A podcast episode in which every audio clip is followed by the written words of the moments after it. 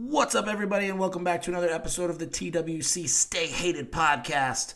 On this episode, I got a chance to sit down and chat with JL Holdsworth. Before I get into the details of the episode, just want to remind you guys that the Patreon page is up and running, and it's a great way to support the show. Also, I've been doing a Patreon exclusive Road to the WPO vlog, going over all my training and all that stuff going into the WPO. If you don't want to do that, if you could like, rate, subscribe, share with your friends, that's very helpful. Uh, and if you don't want to do that and you want to just sit and listen, that's cool too. And I appreciate you guys. As far as this episode is concerned, JL is another part of the large fraternity of people from Westside Barbell that I've had on the show. Uh, he trained there for quite some time, uh, and he has had world records in the past. He is also a business owner a very successful gym called The Spot Athletics in Columbus, Ohio. Uh, really well spoken individual. He has gone through a ton of steps to grow as a human being, and he has some really smart shit to say. There's no other way to say it. He has some really smart shit to say. It was an awesome episode, so I don't want to give it anything else away. This is episode 149 of the TWC Stay Hated podcast. Enjoy it.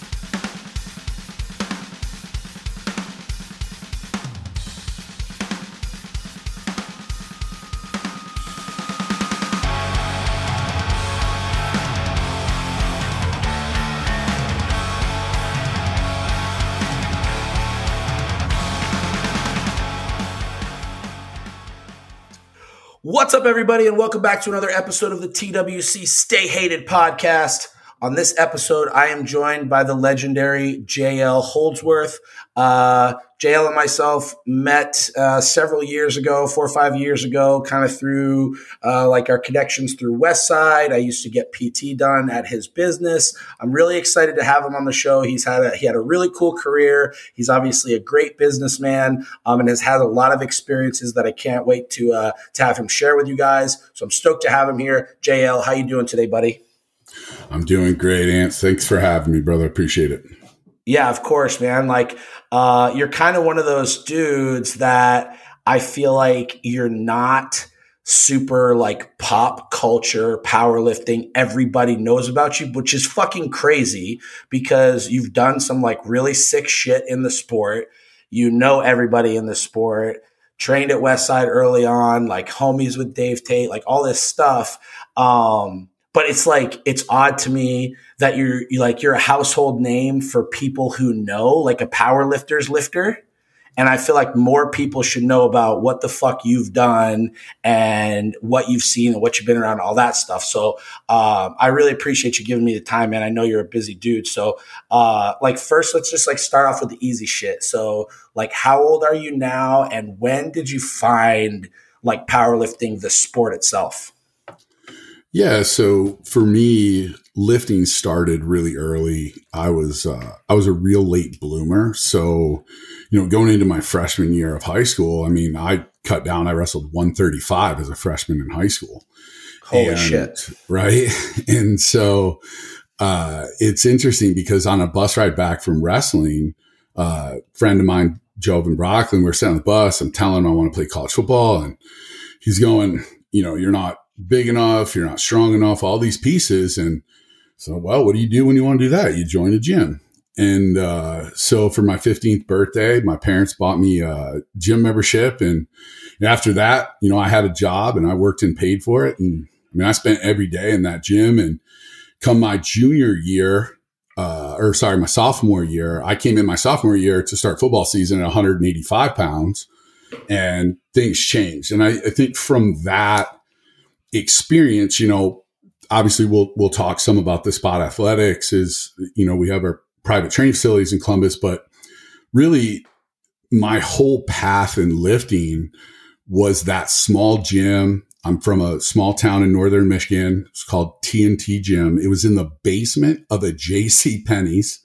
Uh, oh, which shit. is crazy, right? Yeah. And, and I mean, there was a handwritten note that was pasted above the mirrors that said, if you didn't bring your mom, pick your shit up. And right. And so the thing was like, I, did, I had a, we'll call it a different, uh, upbringing. So, you know, I'd have to ride my bike to the gym when it was after school. I'd walk to the gym and then I couldn't, I didn't get a ride home until about six o'clock. So, you know, I was at the gym for three hours every day. And there was a guy at the front desk, and his name's Bill Merbs. And Bill saw me work, and I didn't know, man. It was it was magazines, it was you know Iron Man and Flex and all these other pieces, and man, he just he was a power lifter, bodybuilding guy, and he just took me under his wing. And back in those days, bro, like num- number one, I had to work to pay for my thirty dollar gym membership, so you know, like personal training didn't exist, and even if it did, I wouldn't have been able to afford it. And what was amazing was Bill took every day taught me how to train, gave me a love and a skill set. I mean, he transformed my life. I mean, the rest of my life changed because this dude who didn't know me from shit invested in me every day. And it built a passion of lifting that I love to pass on. And, you know, that's what we talk about the spot. Like our mission is to give everyone who walks through the door a chance to have that Bill Merbs experience, that positive transformation that they could change the outcome of their life. And to me, man, that that's why I do what I do. It's it's giving back because Bill gave me what my life is today for nothing.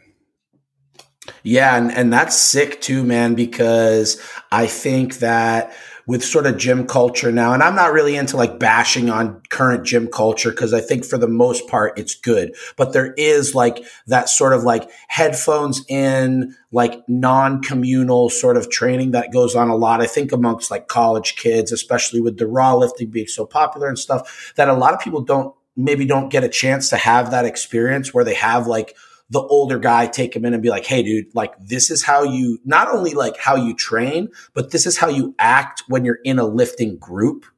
And I think that that shit's really important and cool. And it seems like most of the dudes that come from like your era had a really strong introduction to like the second part of that, where it's like, yeah, man, we could talk about sets and reps and what you eat and, you know, all this shit. And, and that's important. But like, if I would assume that that dude also said to you, when someone's fucking lifting, you pay attention and you spot, you help load their plates. They help you look like you don't get to just learn. You have to give something back as well. Is that a right assumption to make? A hundred percent. I think it's really sad, you know, that the transition obviously started happening long before today. And I remember, you know, uh, training with a guy who said, Hey, I want to train with you. And he came and, and, this was, this was a while ago, you know, this is 10, 12 years ago. And we're at the gym. We're, we're doing the middle of our sets and he takes out his phone and starts recording shit. And I, and I said, if, if you take your phone out one more time, it'll be fucking done.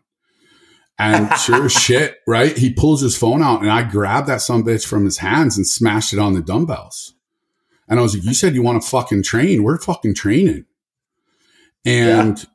you know, to me, this is a, a big thing that I've really been on lately is most people today have no clue how to train or what training is.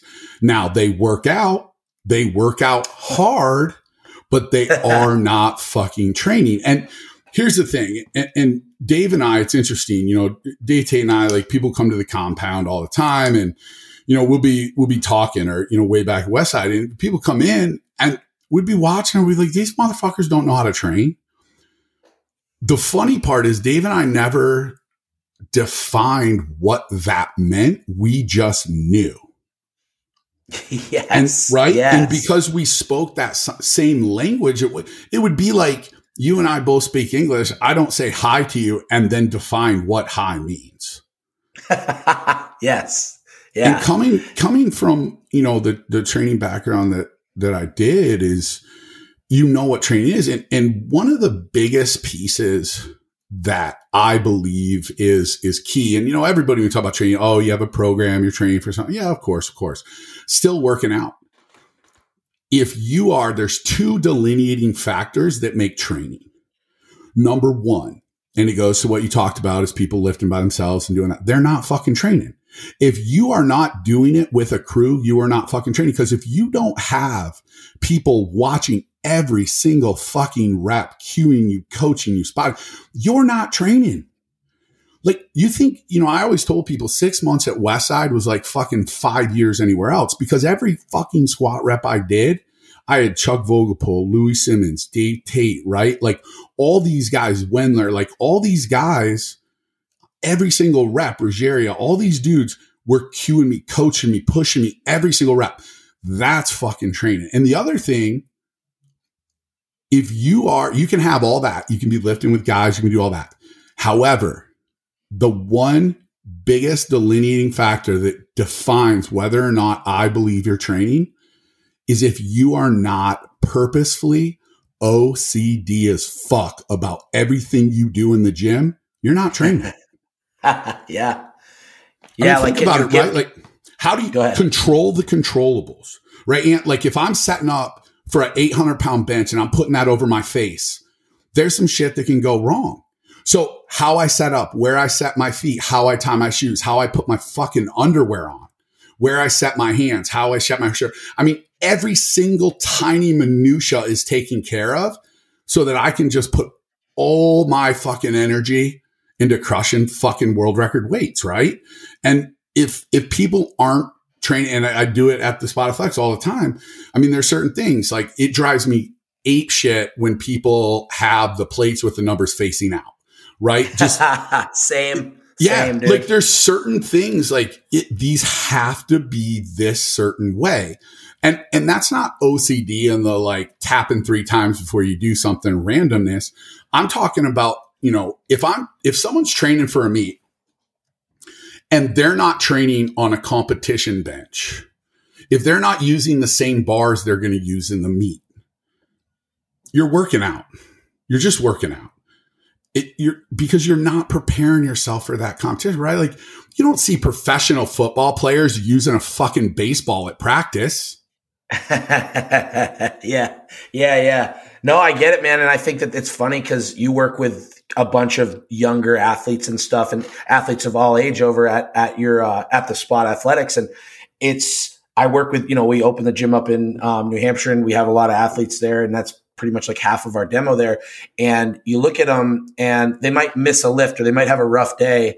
And I just look at them and I think of it in like, are you checking the boxes sort of way? Like, don't talk to me about a, a lift you missed if I look at you and say, How much water have you drank today? And they say, I don't know. It's like you should be able to look at the gallon that you're carrying around and say, I've drank this much so far.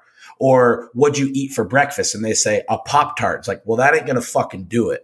You know what I mean? It's like you have to, it's like you don't get to talk to me about, uh, or with the conjugate stuff that, you know, you get people who might start saying like, well, it's, I'm using, uh, should I go up to 35% in band tension from, and it's like, well, motherfucker, you can't even get yourself in bed on time to get eight hours of sleep. So don't talk to me about paying attention.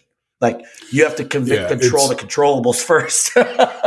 yeah. I mean, that, you know, at the spot we have our pyramid of athletic development and okay. you know what you're talking about speaks to that and, and this pyramid is something we educate our athletes on you know we have a, a, app that they train every day when they come in they answer questions relating to the pyramid of athletic development and we, we have one for adults it's the pyramid of physical fitness and the base of those pyramids are the same for both populations number one is breathing there's nothing more essential and crucial that you can do than having really good breathing patterns throughout the day. It, it, nothing will do more for you. And then the second layer of that pyramid is sleep, just what you just talked about. And the third layer is mindset. The fourth layer is nutrition because yeah, you can talk to me about how you think nutrition is important, but if your mindset is, I don't have time, I'm this, I'm that, well, then your nutrition is not right. Your nutrition is never going to be on. And if your breathing is not on point, then you're not going to sleep as good. If your sleep's not on point, your mindset's going to suffer. If your mindset suffers, your nutrition suffers. So we talked to our athletes and was like, look, when we talk to, to our athletes, number one, most important factor next is speed. And, and when we talk about you know, our athletes, we say speed is king. But when we talk about how we get there in that pyramid, the first part we need is flexibility. Because if we can't get in the positions we need, then it doesn't matter how fast we are in, you know, a perfect upright sprint position if we're in a, you know, a multi-directional field sport. And so as I go up that pyramid, right, it's breathing, sleep, mindset, nutrition, flexibility, speed, strength, And the very, very tip of the pyramid is conditioning. It's the easiest piece to build. It, it is so the fact that people like we tell parents we don't really condition your athlete because they'll get that from their sport. We make sure they walk into their sport the strongest, fastest, most injury resilient athlete possible.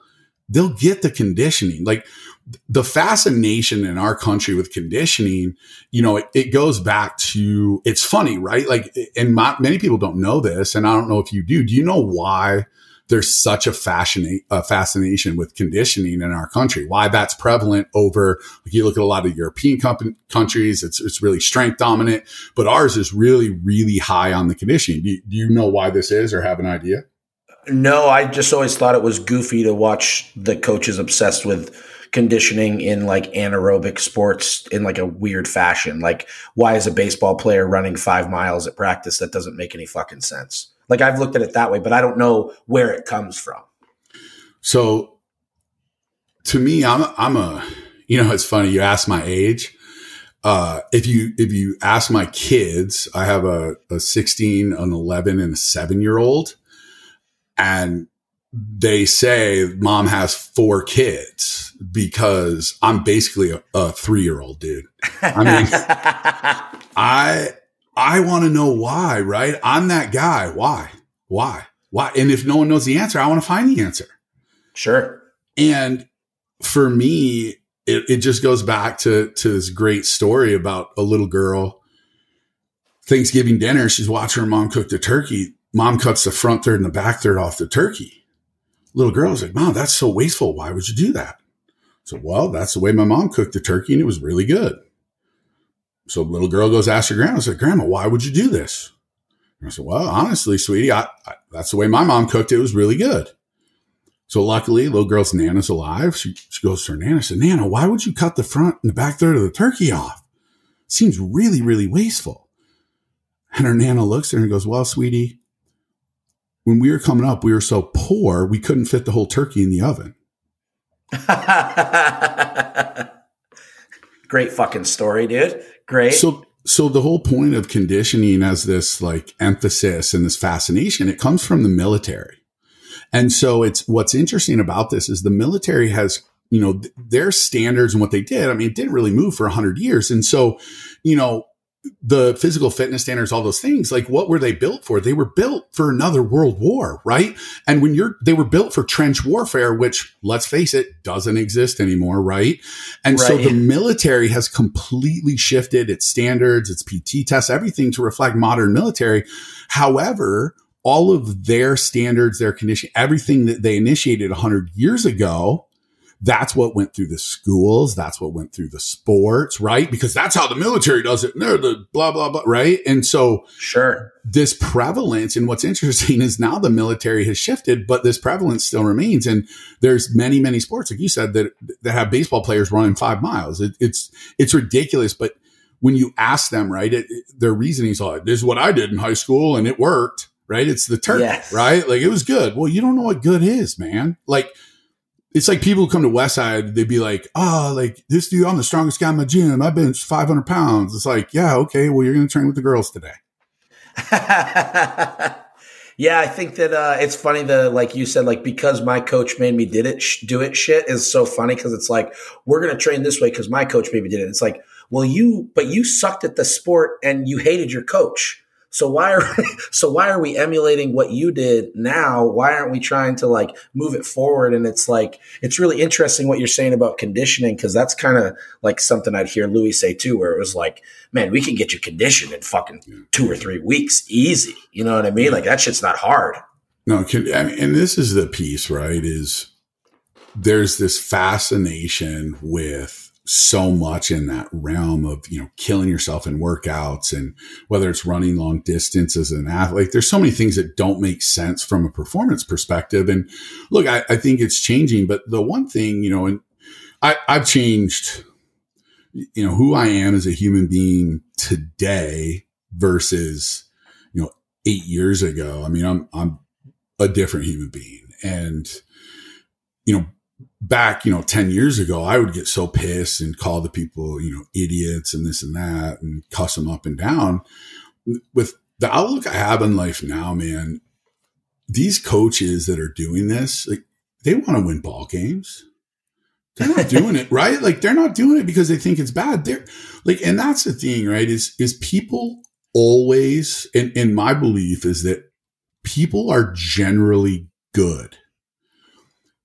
However, things that happen to them in their life, different, whatever you want to say, makes them act in a way that they do things that maybe the world perceives. Like for you and I sit here and we're like, oh, why would that coach do that? Well, you know what? In life, dude, you have one responsibility in life to survive. that that's it, right? Like that that's the sure. only contract your body has with you is survive. Not like feel good, not lift a lot of weights, not be comfortable. No, survive. And so that coach he wants to be safe because safety means I can survive. And so doing the same thing you've always done, that's safe. But, There's no risk. Yeah. If, if you come along and you say, Hey, this and this and this, man, that's scary. That's risk.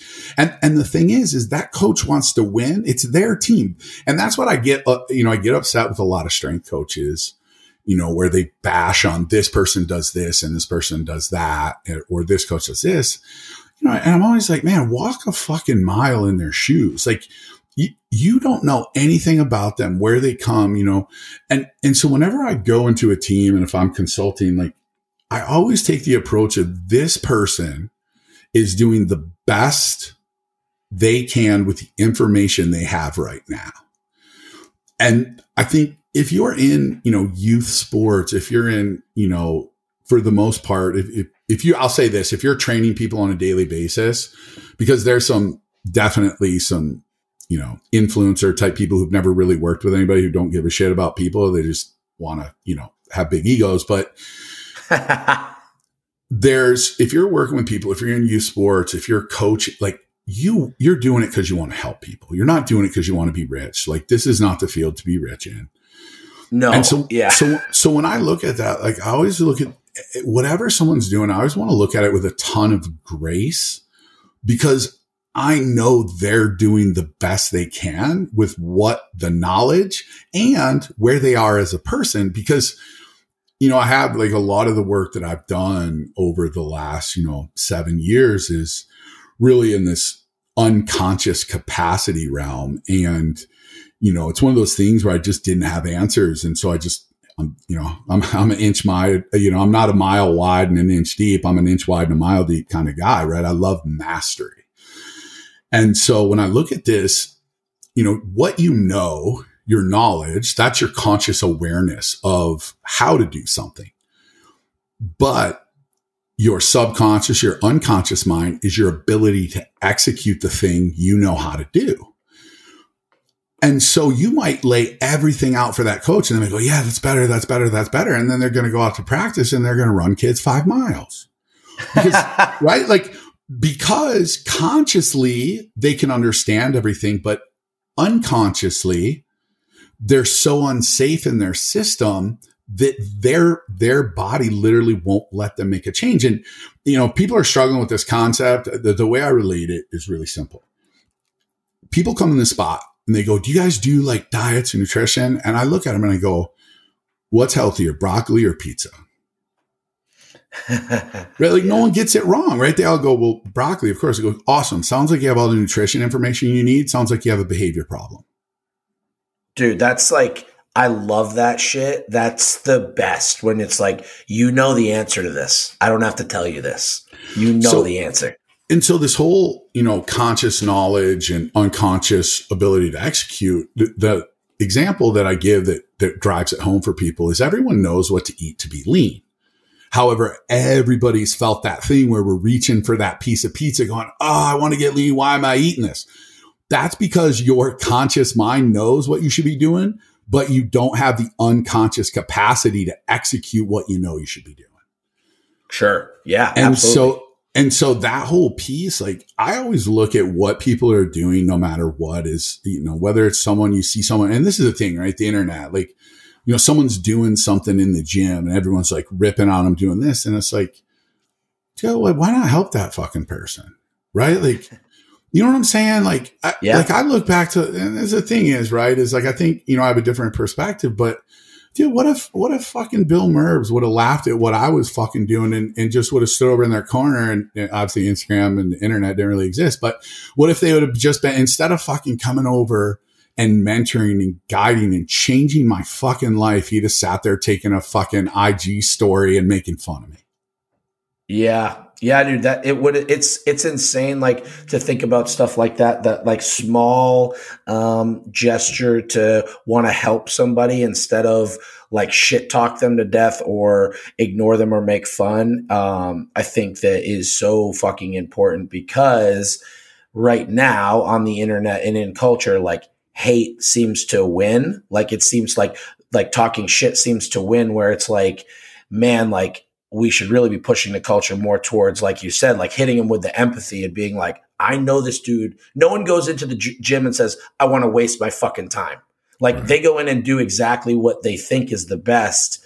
And I think that what you're saying is really interesting, dude, when it comes to like speaking to coaches or doing your consults and all that. And it's like, if you go in there with a fucking huge ego being like, this guy doesn't know what the fuck he's talking about, they're going to be able to feel that energy. But if you're going in there saying, like, listen, I know you're trying to do your best, but let me show you this other way or whatever, you probably get a better response from them.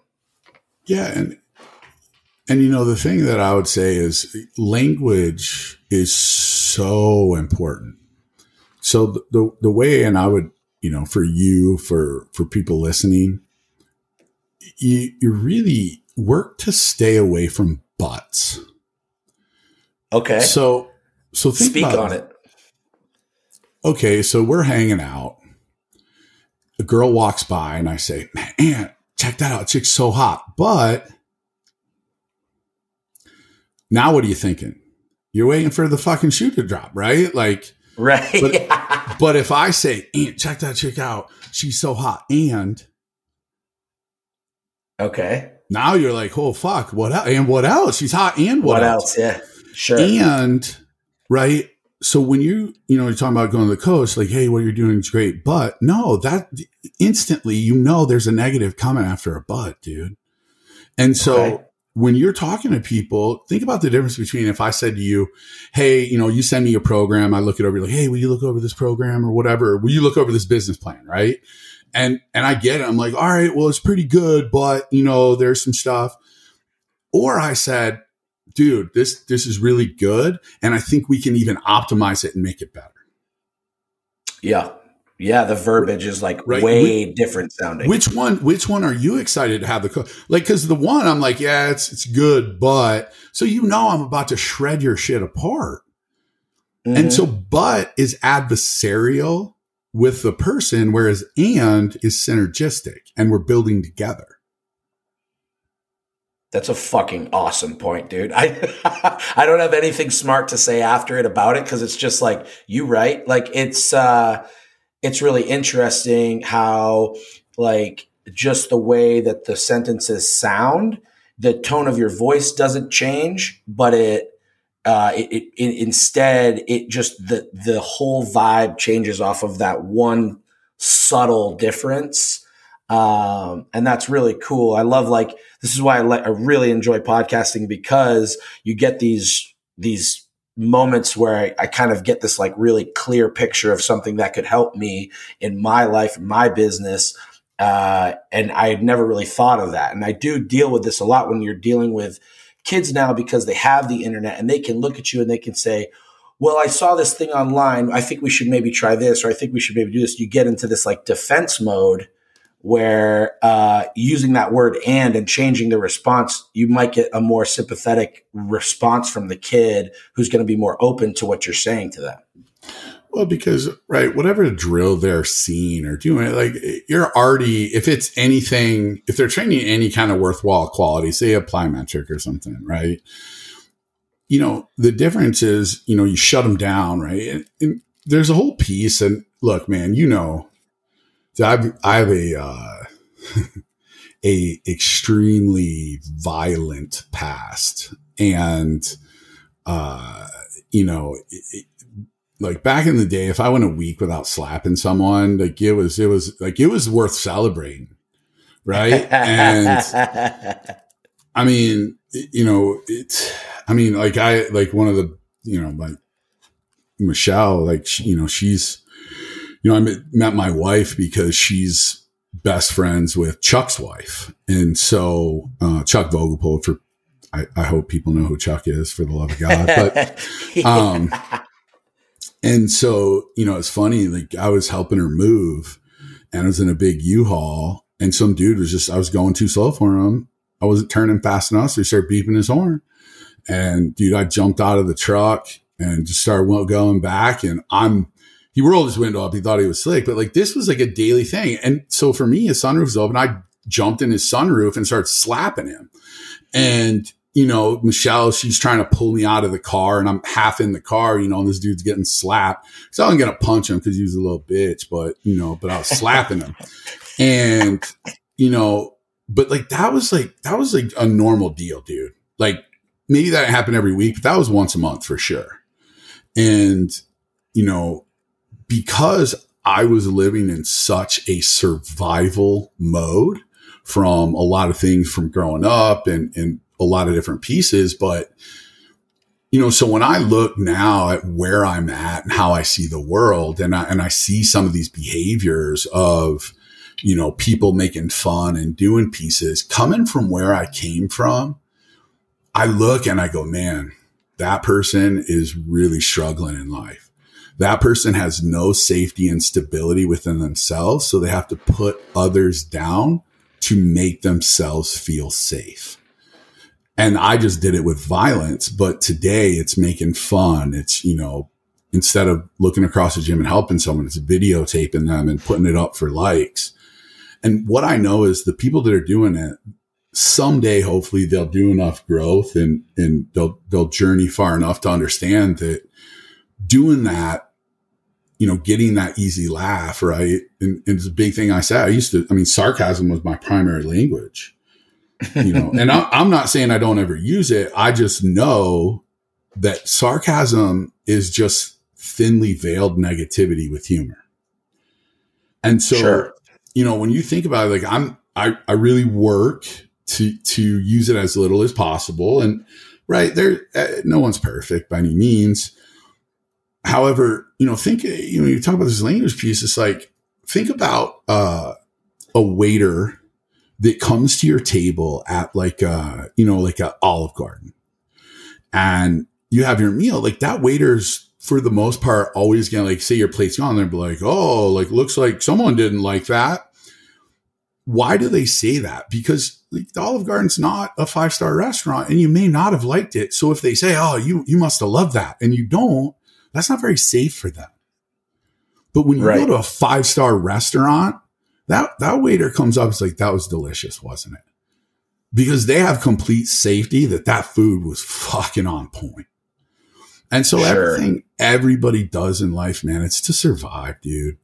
And you know, if if people have to tear down other people and, and do those things, man, that means that that person is struggling inside and doesn't have the safety and security to just be themselves and lift others up because weak people tear others down strong people hold others up do you do you find uh with I don't know, like you're in, in, currently with the spot. Like obviously you have two locations, or at last I knew you had two locations and all that. Like uh, I don't know how often you're in there, like physically working with the, the kids, or if you have delegated most of that off. But do you find that like you having been through what you've been through and having done the work to grow as a human being, like, do you find that to be part of what's important with working with these kids? Like, it's not just lifting weights. Like, I think it's important to, you know, sometimes it's important to go in there and fucking bang weights. Like, it feels good to like go in and just like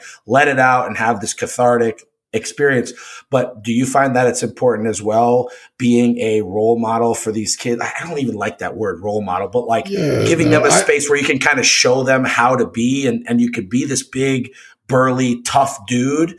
but also be like aware and not be just like a raging maniac? Like, do you find that you're trying to put, help the kids out with that sort of growth, especially like young men, these like 14, 15, 16, 17 year old kids?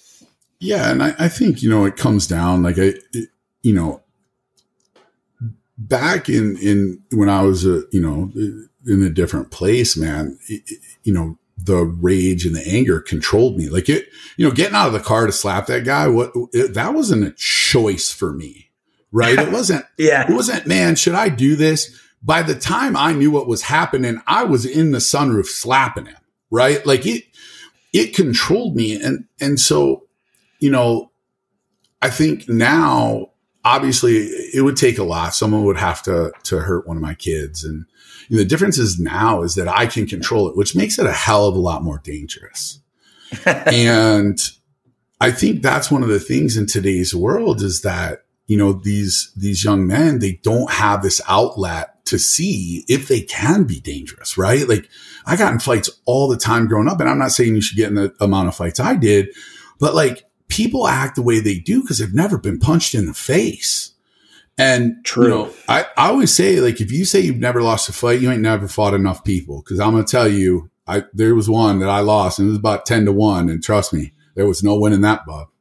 And you know, it's the thing with this when you talk about the you asked if I think that that's important, and I tell parents all the time, very few of our athletes are going to be professional athletes, but they all need to be professional human beings. And, Bingo, dude. you know, Yes. and, and that's the thing for us. I believe the gym and training, I believe it's one of the only spaces left for young people where they can learn to struggle. They can get wins. They can learn to lose, right? They can learn teamwork. They can learn hard work. All of these pieces. And, you know, in our, in our facility, you know, right big on the wall, our training philosophy, right? Number one is build better movement. Number two, positive energy always.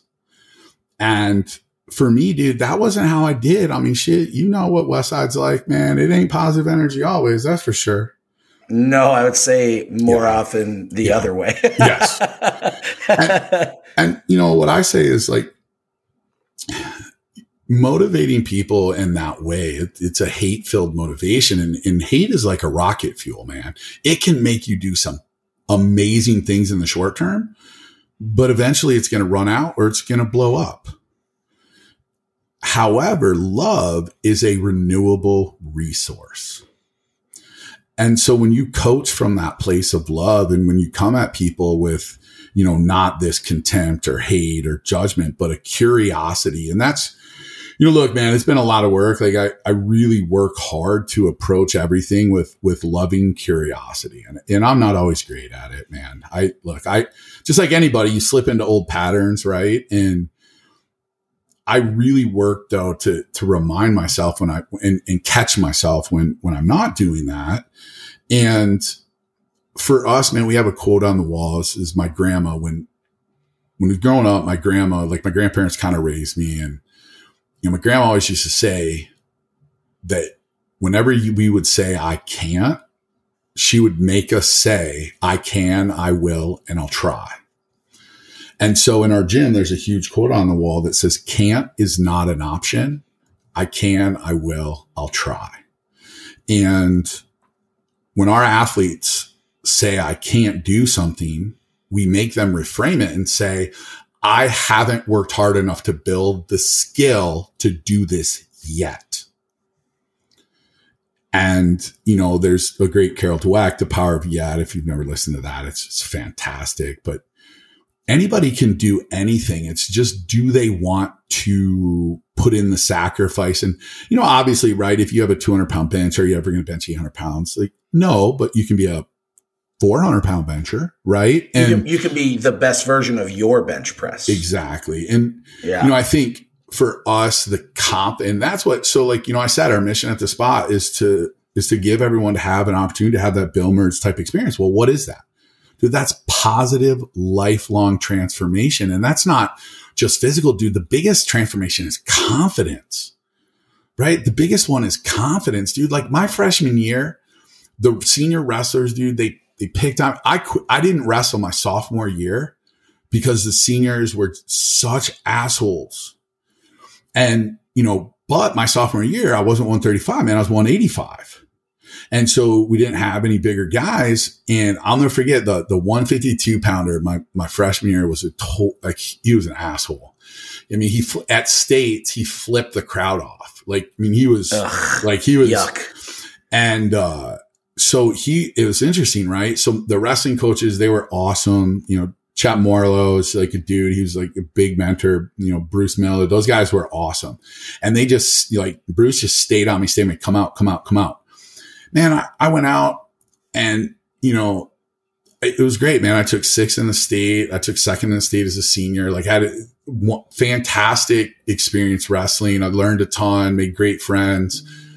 And I'll tell you what, those seniors came back for Christmas break that next year and I broke that son's bitch's nose, rubbed his face all over the mat.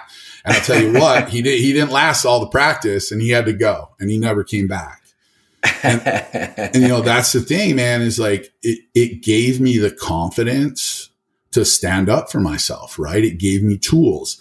And that's the thing that I feel like we do at the spot. Whether, look, and here's the thing, man, whether, cause this is, everyone wants to work with the damn pro. Athletes. This drives me crazy. Everybody wants to work with pro athletes. At the Spot Athletics, the population we pride ourselves on and the population we love working with most is an 11 to 14 year old do that because here's the thing I train pro athletes, right? I got a guy right now throws a 97 mile an hour fastball. I'm not going to say something to him one day that's going to change his life, but that 12 year old walks in and he says, I can't. And I change his mindset to I haven't worked hard enough to do this yet.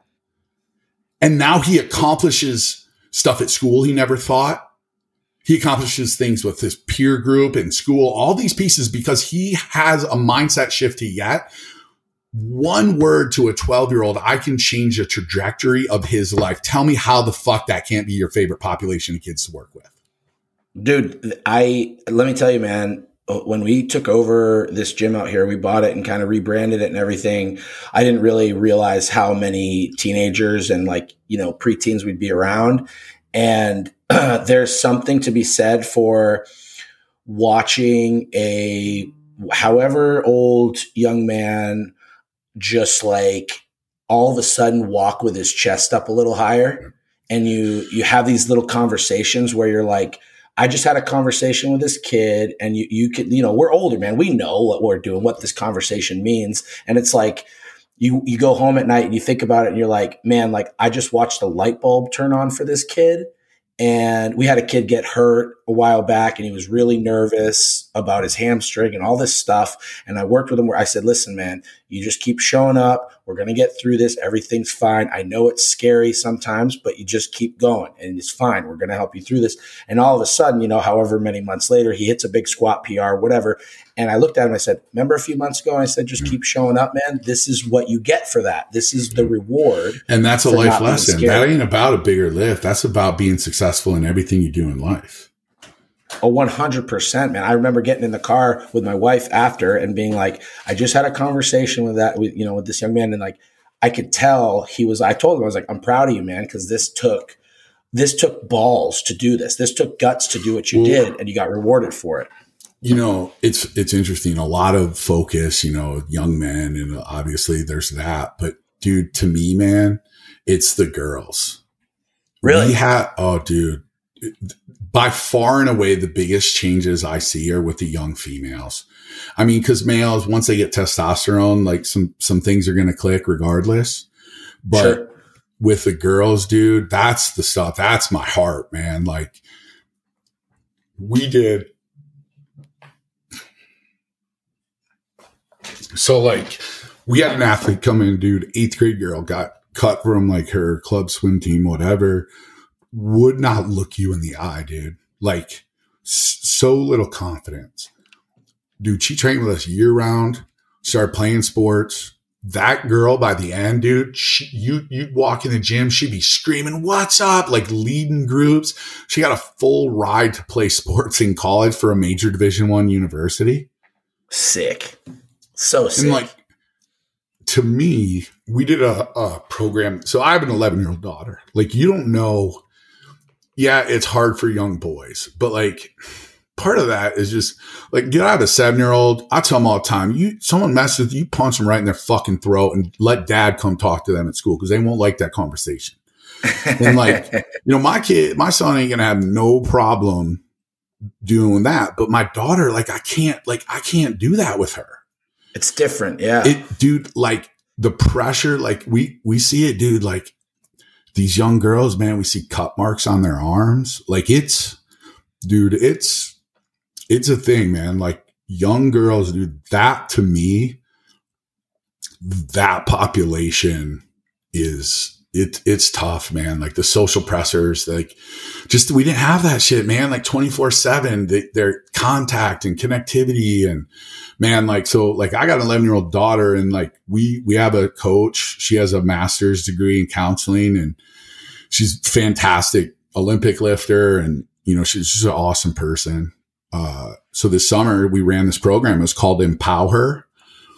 You know, like EMP. You know the ER deal. Oh yeah, I saw something about that come up on IG the other day. You guys do like events and stuff. Well, no, so that's like that. Like it, people do different things with it. For us, sure. what what ours was our Empower program was it was 90 minutes and we and Maeve is is our coach. She's awesome. I call her a unicorn. And uh, you know, so she would spend, you know, 20 minutes going through different aspects of language, you know, confidence, all these different pieces with these young girls because giving them the skills that God to navigate how hard the world is. And then they'd go training, right? So they do this big like personal development for young women and then, and then go train and get after it. And dude, like that, like to me, that, that's what we do all the time. This was just you know, formalized a lot more for, for specifically only this population. But dude, like I'm telling you, man, like th- there's a lot with young dudes, like, you know, young boys, like we definitely like make a huge impact with young men.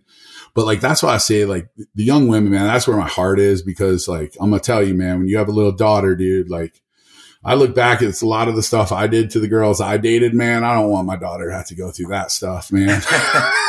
Like yeah, I've, I've I've heard that it changes you a little bit, like the, your perspective on things, and and and to be to be fair, like uh, girls tend to be the. My friend said it best a long time ago. He said the difference between coaching guys and coaching girls is when a girl asks you a question, they are not seeing if the answer they had in their right in their head is yep. is right already. Like the guys are sitting sitting there saying, yep. "Should I do it this way?" They already think they know the answer. They want you to like clarify verify. and say yes, yep. verify, yeah, that they, that they're right. And the girls actually want to know. There's a little less ego there. It's almost like you uh, with the with the with the boys, like you kind of kick the ego down a little bit sometimes and with the girls you kind of want them to have well, a little more you know? and, and, i think that's coaching right? And that's what i think to me what i've realized over the last couple of years is you know, my magic is it's about coaching, right? So yes, right, like you know,